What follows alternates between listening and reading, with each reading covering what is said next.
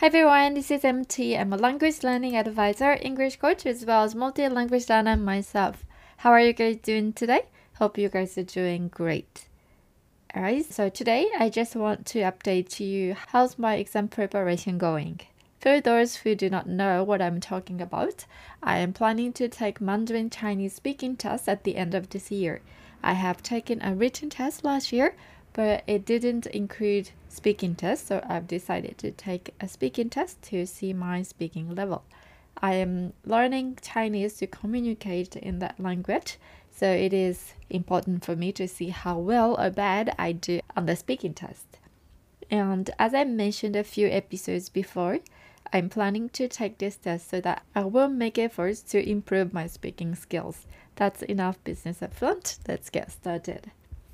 Okay, so let me leave you what I did to improve my Chinese in August, and I will share with you what I am planning to do in September. Your target language might be not the same as mine, but I believe it should also give language learning ideas to people who have other target languages as well. Okay, so um, well, to be honest with you, it was much more difficult for me to put aside my time for language study than I expected. I could not make enough time for my language study. Of course, I used the fragments of my time to study Chinese though.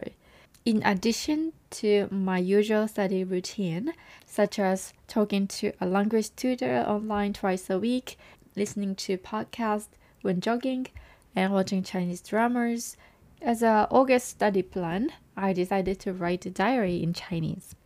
I must admit that I couldn't make it a habit. I did write a few sentences when I remembered to do so, but I couldn't do it every day. I need to make it a habit to do every day. How can I make it a habit? As I usually say, I must link my writing activity with my daily routine. I didn't plan it well, so I failed it, I guess. How about writing a diary before going to bed? I usually go to bed when I'm very sleepy, so I don't think I'll be able to have enough power left to write something in Chinese. Then, what about just before starting working? I think I can give myself 5 to 10 minutes to write a few sentences in Chinese before working. Another thing I planned to do was to collect useful phrases and sentence patterns.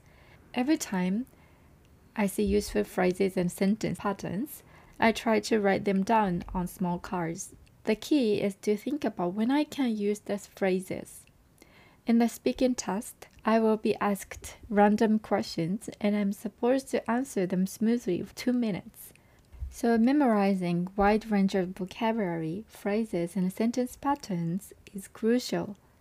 I want to continue doing it in September. Additionally, in September, I want to start practicing actual speaking test questions. There are some sample questions, so I'd like to be able to answer them smoothly without pausing a lot. My vocabulary is limited, so I cannot translate what I want to say in Japanese into Chinese it is important to down translate. It means that I need to use easy words to express myself. I think it is an inevitable skill for beginner or pre intermediate language learners. Also, I must build vocabulary. Without vocabulary, it is very hard to answer questions, right? I'll concentrate on this in September. I need to be able to talk continuously for about two minutes. And it is still pretty challenging for me. I definitely need a great deal of practice. Alright, today I talked about the progress of my exam preparation. And also, I shared my September study plan with you. I hope it gives you some ideas in some ways. Thank you so much for listening and hope to see you next time. Bye!